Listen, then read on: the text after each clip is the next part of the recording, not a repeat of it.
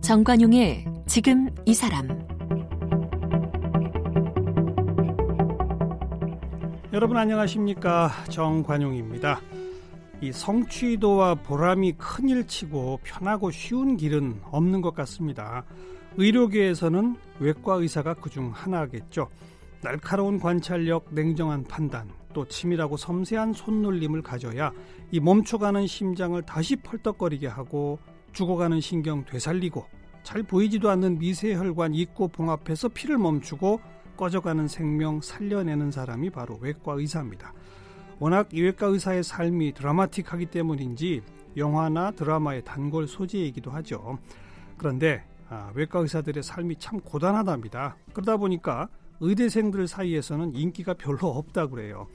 연세대학교 의과대학의 장항석 교수, 이 외과 의사가 되는 길에 대한 글을 써서 외과 의사의 매력을 전달하고요. 또 의사로 경험한 얘기들을 소설로 엮어서 소설가로 등단하면서 외과 의사가 수술실에서만 사는 것이 아니다. 문학인이 될 수도 있다. 이런 걸 보여주고 있습니다. 오늘 글을 쓰는 낭만 닥터, 연세대 의대 장항석 교수를 함께 만나겠습니다.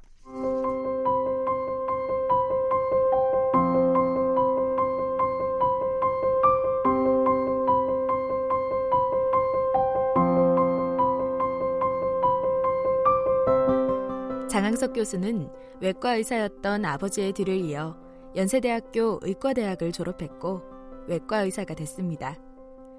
2000년부터 3년간 차의과대 외과 조교수를 지냈으며 2003년에 연세대학교 외과로 자리를 옮겼습니다.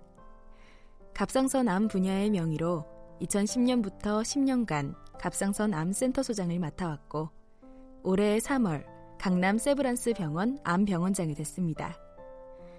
2006년부터 2007년까지는 난치성 갑상선 세마암 수술 분야에서 세계적으로 유명한 뉴욕 메모리얼 슬론 캐터링 암센터에서 교환 교수로도 활동했습니다.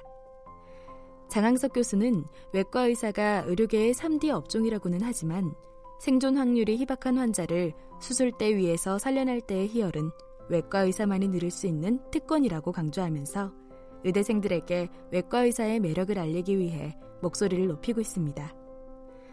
의사는 환자에게 모든 것을 내주어야 한다는 아버지의 철학을 실천하기 위해 개인 휴가 때마다 자비로 해외 의료봉사활동을 다니고 있는데요. 장항석 교수는 현지 의료진에게 의술을 전달해서 더 많은 환자가 치료받는 것을 지켜보는 것이 삶의 보람이라고 합니다. 10여 년 전 뒤늦게 외과 의사가 되겠다는 막내 동생을 위해 외과 의사가 되는 과정을 글로 쓰기 시작한 것이 인연이 되어 진료하는 틈틈이 글을 쓰게 됐고 2018년에는 월간 문예지 시사문단의 단편소설 부에노스 아이레스가 당선되면서 소설가로 등단했습니다. 지은 책으로는 질병의 역사를 다룬 팬데믹 히스토리, 진료실 밖으로 나온 의사의 잔소리, 냉장고도 모르는 식품의 진실, 외과 의사 비긴즈 등이 있습니다. 네, 글을 쓰는 낭만 닥터, 연세대 의대 장항석 교수 함께 만납니다. 어서 오십시오. 네, 안녕하십니까. 네, 책 많이 쓰셨네요, 그 사이에. 예, 틈틈이 썼습니다. 외과 의사 시간이 별로 없잖아요.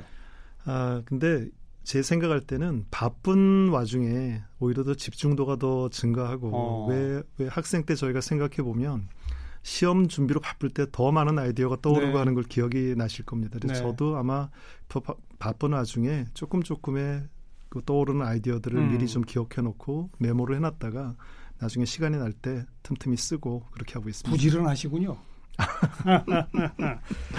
뒤늦게 외과 의사 되겠다는 막내 동생을 위해서 글을 쓰기 시작했다? 맞습니까? 예, 그게 제가 뉴욕에 머물고 있을 때였는데 그때 당시 이제 일반 대학을 졸업하고 그리고 또 딴 일을 좀 하다가 동생이 갑자기 의대에 가서 외과 의사가 되겠다고 저한테 연락이 왔어요. 근데 한편으로 참 기쁘기도 하고 또 마음이 이제 뭐랄까 기특하다고 생각은 했는데 그 길이 얼마나 험한 길인지는 저 스스로 겪었기 때문에 이걸 동생에게 어떤 일이 있으며 예. 앞으로 네 앞길에 무슨 일이 있을 거다라고 이야기를 해주는 글을 쓰기 시작했는데 예.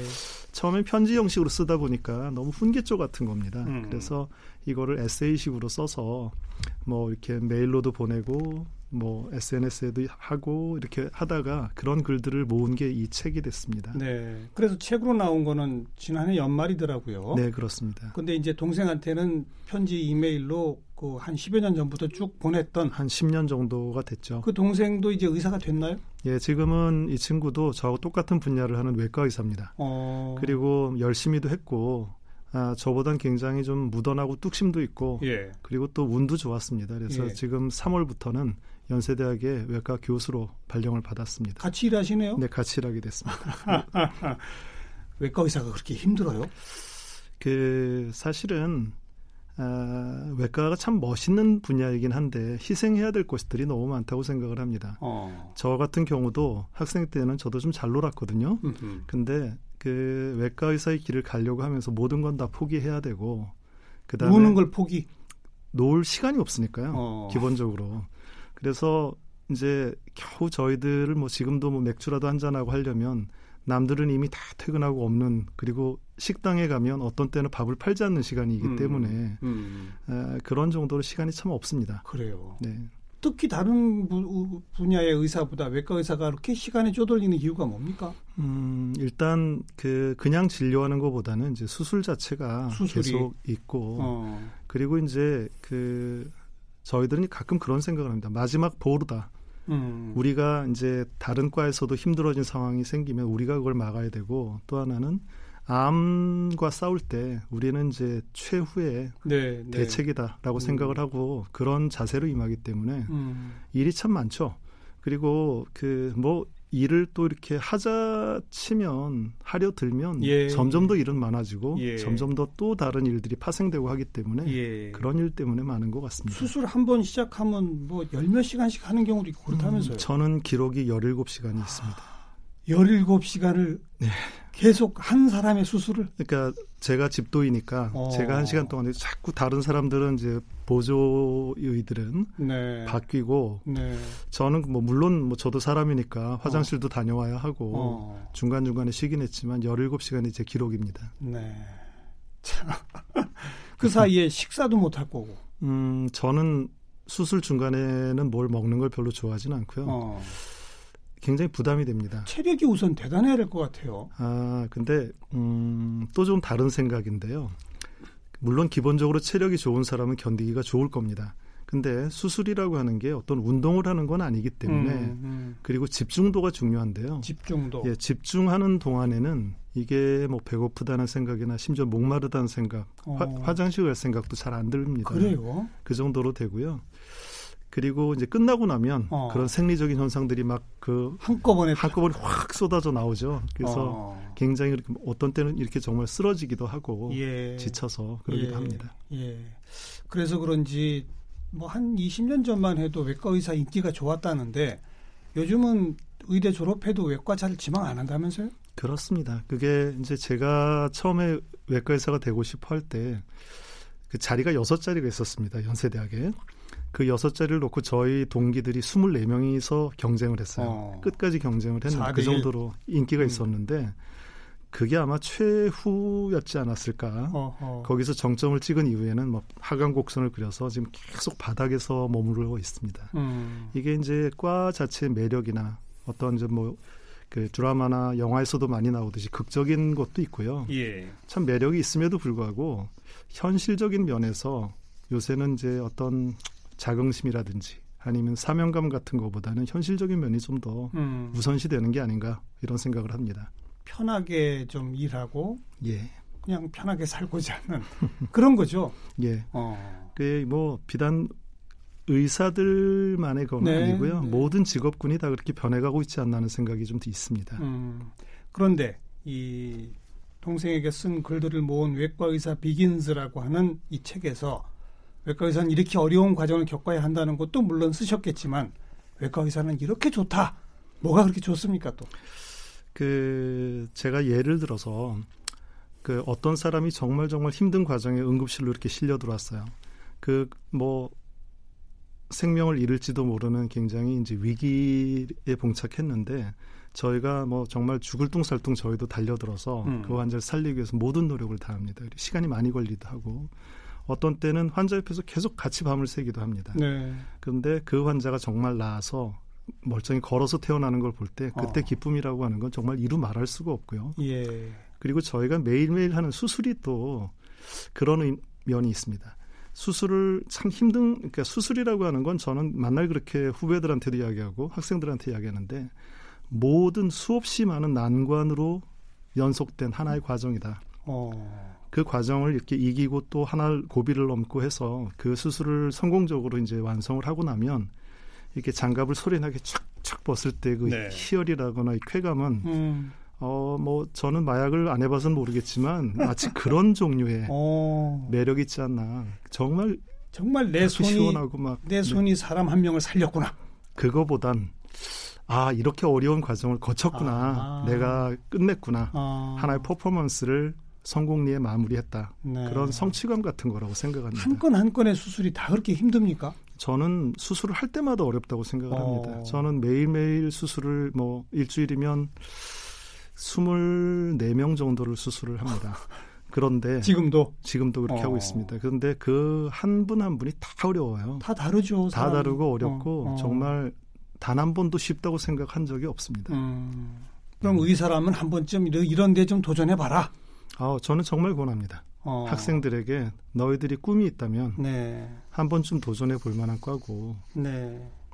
인생을 걸어볼 만한 과다라고 저는 생각합니다. 게다가 이제는 뭐 인공지능이 그 의사 진단도 하고 막 그런다지 않습니까? 네. 그런데 로봇이 수술할 수 있을까요? 저는 그 지금 뭐 SF 영화를 가끔 보면 로봇이 수술하는 게 있지만 수술은 정말 변수가 너무나 많은데다가 네. 그리고 그 조합은 오묘하기 짝이 없어서 이거는 정말 사람이 최후의 순간까지도 사람이 개입해야 되는 부분이라고 생각을 합니다. 그렇죠. 그래서 단 한 번도 같은 게 없거든요. 그래서 저는 먼 미래가 돼도 뭐 설령 뭐 모든 의학이 다 로봇으로 대체되고 인공지능으로 대체되더라도 외과만은 끝까지 살아남을 것이다 라고 전망합니다. 네, 미래 희망도 있네요. 그러면 저는 어렵지만 희망이 있다고 생각합니다. 의사라면 적어도 외과에 한 번은 도전해야 될 거 아니냐? 예, 저는 그렇게 생각합니다. 그리고 소설은 또 어떻게 쓰시게 된 거예요? 그것도 참 이게 조금 애매하긴 했는데 어릴 때부터 뭐 그런 걸 좀 해보고 싶은 꿈들은 왜 어릴 때 다 있잖아요. 그래서 나이가 들어가면서 이렇게 글을 좀 써보다 보니까 이걸 소설 같은 걸 한번 써보고 싶다라는 생각을 했고 그 쓰다 보니까 좀 재밌게 구성이 된 듯해서 네. 도전을 한번 해봤는데 됐었던 겁니다. 예. 네. 예. 그래서 처음 제가 도전했던 건 이제 부에노스 아이레스라고 하는 제목의 그 단편 소설을 아르헨티나 저기에 있는 그 수도 이름입니다. 그래서 시사문단이라는 월간 문예지의 그 응모에서 상을 받고 등단하게 됐습니다. 아주 좋은 뭐랄까 그 우연하지만 좋은 기회였고 저는 굉장히 영광스러운 일입니다. 의사 일과 관련이 전혀 없는 소설입니까? 그렇지는 않습니다. 이제 어떤 한 의사가 굉장히 유명하고 잘 나가는 의사가 뜻하지 않은 일로 나락에 빠지면서 겪게 되는 일, 그러니까 위기가 닥쳤을 때 사람은 어떻게 변하는가 그리고 그 관계들은 또 어떻게 변하는가 하는 걸 주목해서 그 내용을 담고 싶었습니다. 배경이 근데 부에노스아이레스예요? 그 소설 중에 부에노스아이레스라는 단어는 딱 2번밖에 안 나옵니다. 거기 현지 얘기도 아니고? 예, 아닙니다. 근데 왜 제목이 그겁니까? 부에노스아이레스라는 제목을 붙이신 건 세상에서 가장 먼 곳입니다. 우리나라의 입장에서는 지구 대척점에 있는 그 도시를 상정했고요. 그 의미는 정말 가고 싶고 원하는데도 가기 힘든 결국 가지 못하는 가장 먼 곳을 그 제목으로 정했습니다. 거기 이제 상징적 표현이군요. 그렇습니다. 네. 네. 그리고 제가 거기서 이제 그 의사가 교도소에 갇혔을 때 수인 번호가 나오는데요. 38728이라고 하는 번호에 수인을 그 수인 번호는 그런 형식으로 돼 있지 않다고 합니다. 예. 근데 그 번호는 제 의사 면허번호입니다. 말하자면 제 나름대로 숨은 코드였는데 아무도 알아채지는 못하더라고요. 네. 소설도 쓰시고 외과 의사 비긴즈라고 하는 그 에세이도 쓰시고 또 뭐 판데릭 히스토리 예. 이거는 질병을 가지고 역사를 한번 본 그런 책입니까? 예. 그 인류 문명의 굉장히 결정적인 순간에 질병이 발생해서 그 방향이 전환됐던 전환점들이 상당히 많은 걸 발견했습니다. 네, 네. 그래서 그 내용을 이렇게 추려보다가 상당히 재밌는 거예요. 그래서 이걸 우리의 문명이라고 하는 것을 질병이란 코드로 한번 생각해 볼까. 연결시켜보자. 예, 하고 이제 저것도 역시 한 3년 걸려서 작업했던 책입니다. 네, 네. 요즘은 어떤 글 쓰십니까? 또 소설 혹시 쓰시나요? 예, 요즘 또 재미싸면서 쓰는 게 하나 있는데요. 그 가칭, 그러니까 가제를 통증이라고 붙였습니다. 아픔? 예. 근데 그 통증에 대해서 우리가 이제 통증은 다들 싫어하고 피하고자 합니다. 근데 통증이 과연 없으면 어떻게 될까? 이제 소설에서 제가 쓰고 있는 내용은 극심한 통증에 시달리던 사람이 간절히 원해요. 통증이 없어지기를. 그런데 그렇죠. 갑자기 통증이 없어지고 나서 이 사람은 어떻게 변할까? 근데 통증이 없으면 뭐 자신감도 있고 편하고 다 좋을 것 같지만 일단 우월하게 스스로 생각을 착각을 하게 되고요. 자기에 대해 착각을 하게 되고 죄의식도 저는 없어지리라고 봅니다. 죄책감이라고 하는 것도 하나의 네. 통증이고 네. 결국은 이제 벌이라고 하는 그것도 하나의 통증이거든요. 그런 게 없어지고 나면 인간의 본성은 어떻게 변할까라는 걸 주제로 쓰고 있는데요. 재밌네요. 상당히 재밌게 쓰고 있다가 지난 연말부터 3월 말까지 지금 현재까지 너무 많은 학회 일정이나 병원 일정이 몰아쳐서 잠시 정체 상태에 있습니다. 네, 그냥 지금 말씀하신 걸 제식으로 받아보니까 인간이 인간으로서 겸손하게 잘 살려면 통증은 불가피하다. 통증이 있어야 사람을 사람답게 만든다. 그런 거 같겠군요. 예, 저는 그렇게 생각하고 있습니다. 네, 믿고 네. 있습니다. 그 책도 기대하겠고요. 아, 감사합니다. 제가 오늘 인터뷰 준비하면서 글 쓰는 낭만 닥터 이렇게 소개를 받고 자료를 좀 보다 보니까 사실은 소개를 다르게 해야 되는 거 아니야? 이런 생각을 하게 된 게 아니 그렇게 봉사활동을 많이 다니셨더라고요. 그건 언제부터 어떻게 시작된 겁니까? 저는 이제 어릴 때부터 제가 자격이 생기면 그러니까 말하자면 학생 때 의료봉사를 다니는 건 주제넘다. 내 스스로 자격이 없다라고 생각을 했었고요. 언젠가 자격이 생기면 그렇게 봉사하면서 살고 싶다라는 생각을 했는데요. 2009년 이제 처음 봉사를 시작했습니다. 예. 그때는 제가 어떻게 앞으로 제가 봉사를 하고 해야 될지를 잘 몰라서 다른 봉사팀에 이제 있었습니다. 네. 근데 해외 봉사를 하는데 해외 봉사를 나서면서 선교를 목적으로 한다거나 기독교 선교? 예, 선교를 목적으로 한다거나 그러면 자꾸 이제 현지의 문화에 대해서 조금 얕잡아 봐야 볼 수밖에 없고요. 그렇게 되죠. 또 그리고 현지의 그 문명이나 이제 그 자체의 의학 수준도 너무 얕잡아 보기 때문에 그런 봉사들이 가진 맹점 중에 하나는 무작위로 약을 나눠주고 그리고 그 사람들에게 일시적인 약간의 혜택을 주는 것에 만족하는 게 문제입니다. 그래서 저는 조금 봉사의 방향을 달리해서 제가 가지고 있는 의학 지식과 기술을 좀 전달하는 방식의 봉사를 하고자 했고요. 의학 지식과 기술을 전달하려면 환자가 아니라 현지 의료인에게? 예, 그렇습니다. 그래서 저는 이제 보통 이제 그 외국에 나가서 수술을 하는 과들이 많이 있긴 한데 워낙 많은 환자에게 혜택을 주려다 보니 현지 의사가 끼어들 틈이 없어요. 네, 네. 그래서 저는 그 혼자서 우리 기구는 아무것도 안 들고 가고 그들이 생각하기에 이런 수술을 못 한다고 생각했던 케이스들만 모아서 그 젊은 의사들을 데리고 그 수술을 하는 겁니다.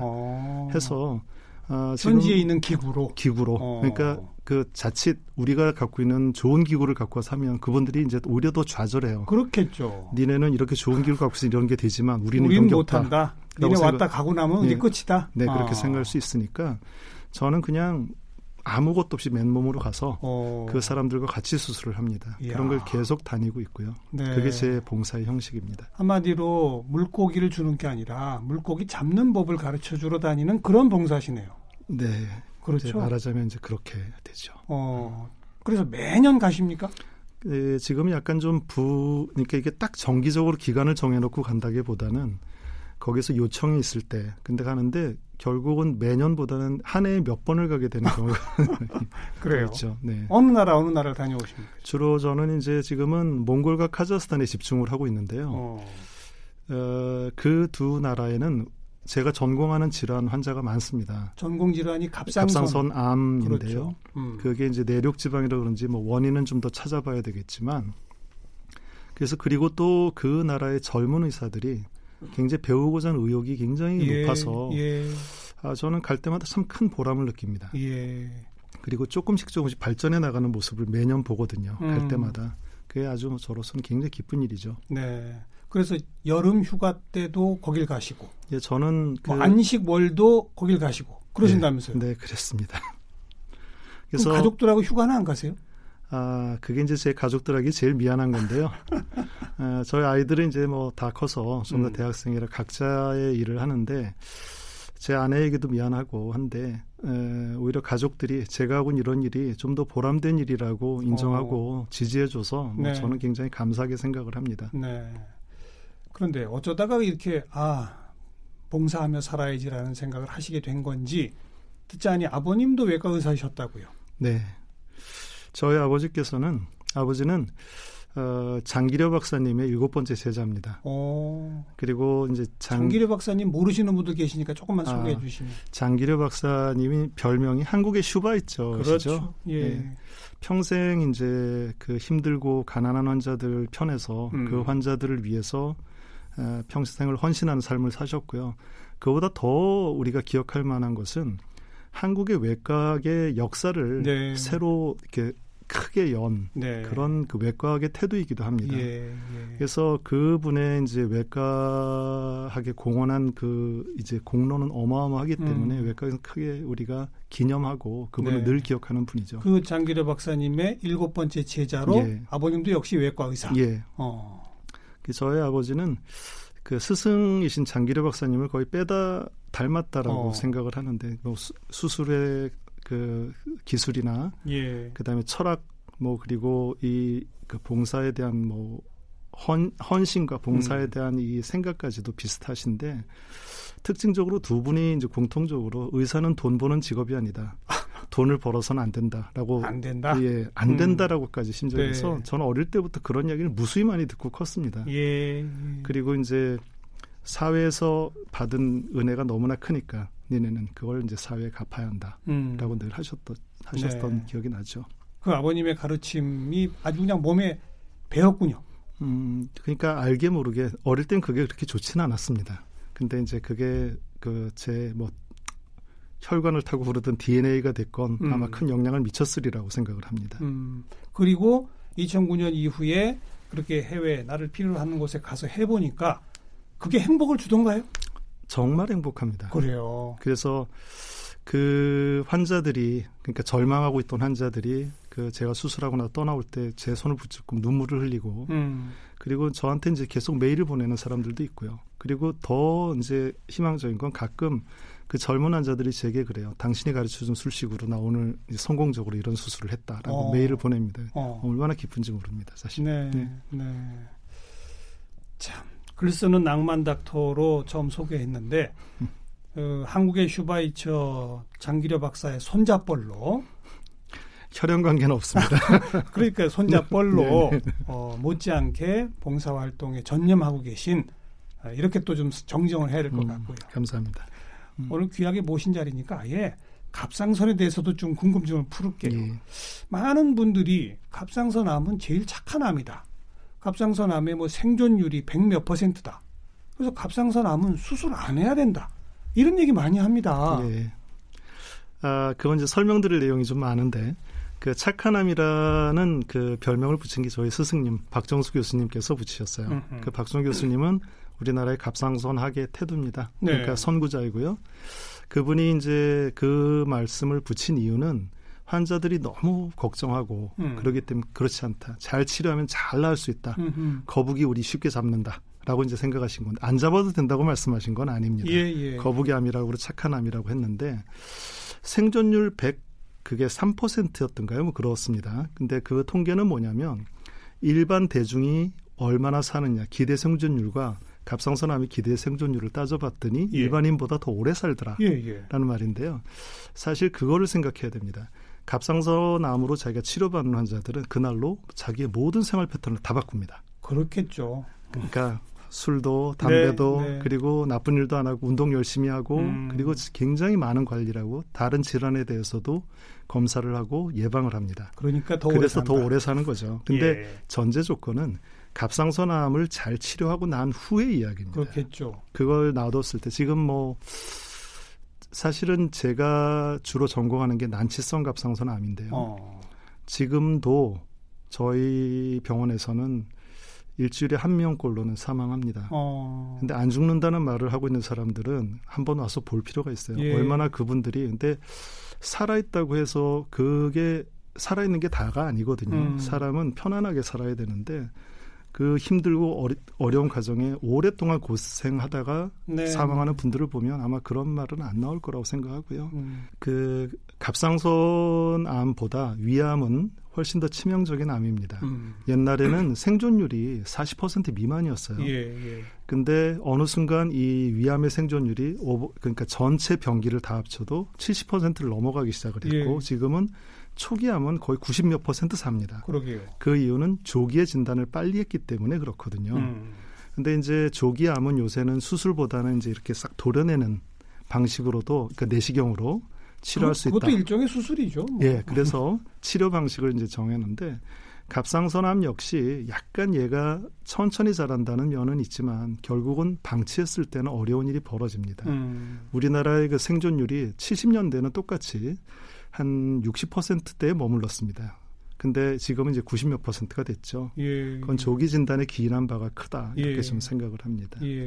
즉 조기 진단하면 갑상선암은 다른 암보다 치료가 관리가 더 쉽다? 훨씬 더 잘 살 수 있고요. 적어도 삶의 질이나 이런 면이 크게 수술했을 때에 비하면 훨씬 더 좋죠. 그런 의미에서 갑상선암은 무조건 수술할 필요가 없다든지 그런 말은 치료 안 받아도 된다든지 이건 절대 아닌 거죠. 예, 그러니까 우리가 이제 그런 암도 이제 소수 존재하는 것으로 현재 학계에서는 파악하고 있습니다. 그러나 누구에게 그 암이 생길지 모르죠. 어떤 암이 그런 암일지 엄밀히 진단을 받아야죠. 예, 물론. 맞습니다. 알겠습니다. 글 쓰는 낭만 닥터 게다가 봉사활동으로 참 의사의 길을 지금 실천해 가고 계신 연세대학교 의과대학의 장항석 교수를 함께 만났습니다. 교수님 고맙습니다. 네, 감사합니다.